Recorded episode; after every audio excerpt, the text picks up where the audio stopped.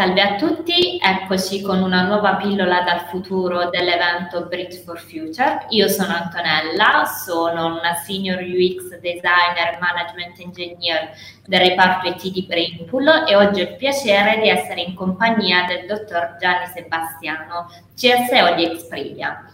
In questo intervento affronteremo una tematica ampiamente diffusa e discussa nel paradigma della trasformazione digitale, ossia l'intelligenza artificiale.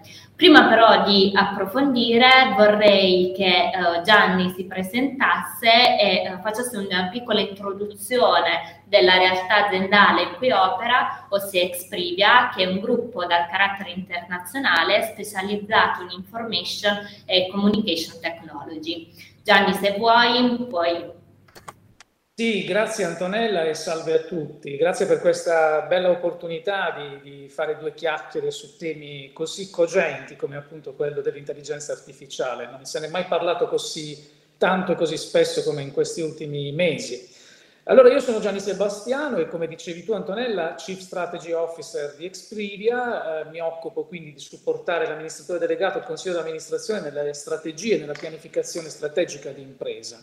Questo mi porta molto spesso a guardare un po' più avanti, ho la fortuna diciamo, di, di, di poter studiare, di, di, guardare gli orientamenti e così di dare diciamo così, dei, delle indicazioni, dei suggerimenti anche alla, appunto al management, ai miei colleghi del management di Expedia. Expedia è una grande realtà del nostro mezzogiorno, società quotata in borsa, la borsa di Milano, e diciamo per dare giusto le, le, dimensioni fa circa 180 milioni di euro di fatturato con 2600 persone eh, prevalentemente in Italia ma con una presenza importante anche in Spagna, in Cina, in eh, America Latina, nello specifico in Messico e una piccola presenza anche in Germania e in Brasile. Ecco, quindi questo è un po' il nostro gruppo, ci occupiamo di servire mercati molto diversi, dalle banche alla sanità, attraverso la pubblica amministrazione, all'industria, insomma un po' tutti i mercati eh, che eh, diciamo, serviamo con la definizione di soluzioni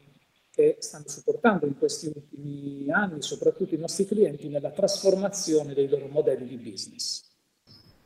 Perfetto Gianni, grazie per questa introduzione di Exprivia.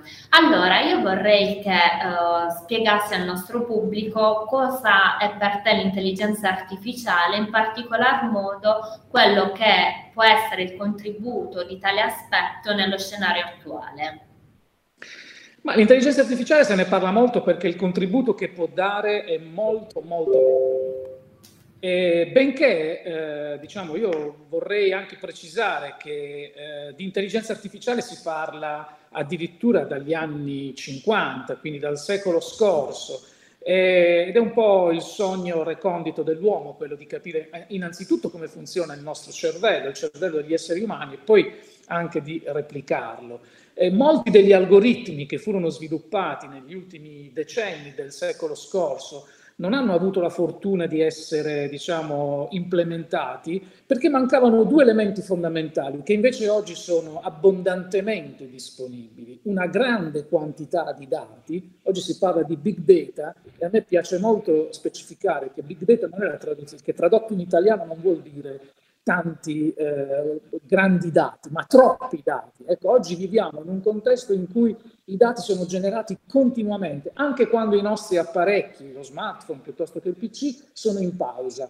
E quindi questa enorme quantità di dati, unita alla eh, eh estrema velocità dei processori, eh, bene, questo consente oggi agli algoritmi dell'intelligenza artificiale di essere molto più efficaci. Ed è questa la grande ragione del, del, successo. Io stesso, ormai tanti anni fa, ho fatto una tesi di laurea sul riconoscimento vocale e posso assicurarvi che gli algoritmi che vengono utilizzati oggi non sono molto diversi da quelli che avevamo messo a punto in quel periodo. Oggi però il riconoscimento vocale è assolutamente un fatto scontato perché è possibile essere molto più rapidi con processori molto più veloci e appunto la disponibilità di tanti dati.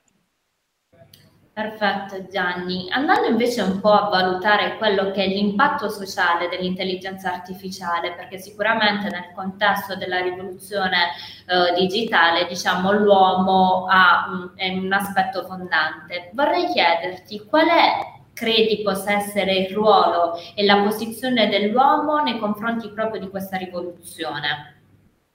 Beh, l'uomo, come dicevo prima, come accennavo prima, si pone in un atteggiamento che da un lato è di eh, grande eh, entusiasmo nello sfruttamento dell'intelligenza artificiale, ma dall'altra anche un po' di timore, no? In fondo c'è sempre la paura che le macchine possano soverchiare l'organizzazione umana, la possano sopraffare.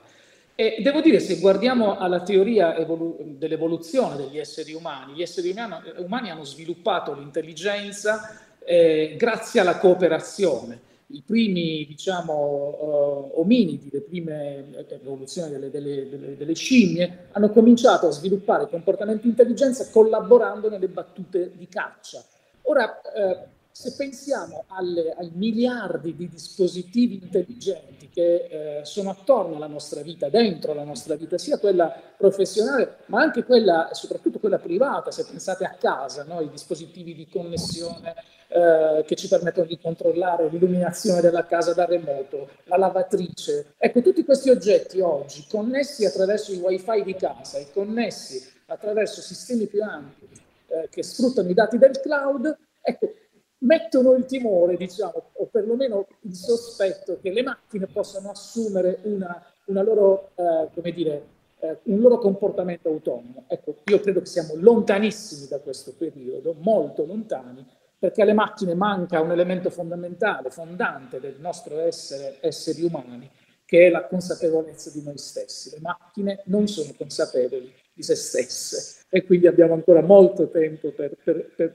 dominarle, diciamo così. Quindi proprio il riferimento a questo timore umano, no? Credi che possa esistere un equilibrio tra la trasparenza e l'invisibilità dell'intelligenza artificiale? Ma questo è un altro tema, diciamo, fortissimo dei nostri, dei nostri tempi. No? La pervasività dell'intelligenza artificiale ci porta a, a, temere comportamenti non trasparenti. Questo invece è un problema dei giorni nostri, lo è certamente e, e lo verifichiamo tutte le volte quando ogni volta che andiamo su un sito dobbiamo indicare se accettiamo oppure no i, i cosiddetti cookie. La maggior parte delle persone annoiata di queste continue domande, non fa altro che dire che li accetta tutti e questo significa mettere a disposizione del, del, dell'intelligenza artificiale presente nei nostri smartphone piuttosto che nei nostri PC una conoscenza di noi molto pervasiva delle nostre abitudini di acquisto, delle nostre abitudini di navigazione della rete. Ecco, il trade-off fra la grande, la grande utilità che a tutti noi dà l'utilizzo di queste tecniche rispetto pervasività e alla penetrazione che queste tecniche fanno nella nostra vita privata è la sfida dei nostri tempi.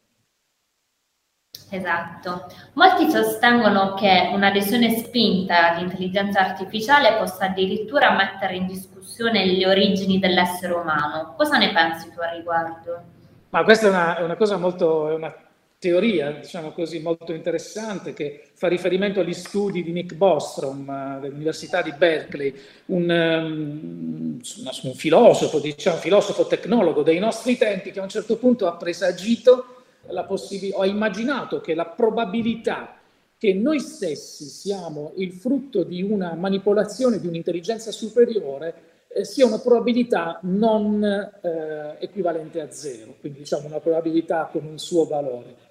Eh, beh, in effetti la sua idea è un po', un po scientifica, se volete, ma d'altra parte eh, non è così, così astrusa. No? Se, se, pensate a SimCity, non so se ti ricordi Antonella e se i nostri interlocutori lo ricorderanno, quel gioco che permetteva di impostare eh, con una serie di parametri la vita di alcuni personaggi in una piccola città che, era, che noi stessi avevamo creato nel nostro computer, eh, ecco, eh, impostata, impostati quei parametri, poi quei personaggi si muovevano da soli all'interno di certi vincoli, di certi perimetri e ci consentiva il giorno dopo magari di vedere che avevano creato, avevano costruito dei palazzi. Ecco, noi stessi, che le nostre ci riporta le domande antiche e sempre attuali della grande filosofia, chi è l'essere umano? Ecco, io credo che l'intelligenza artificiale possa aiutarci certamente a, eh, a scoprire meglio il funzionamento del nostro cervello ma certamente credo che non sia la via da percorrere per conoscere le dell'uomo. Quale potrebbe essere il confine tra il meccanico dell'intelligenza artificiale e lo psicologo degli algoritmi? Quindi diciamo qual è un po' il confine tra fumo e suggestione?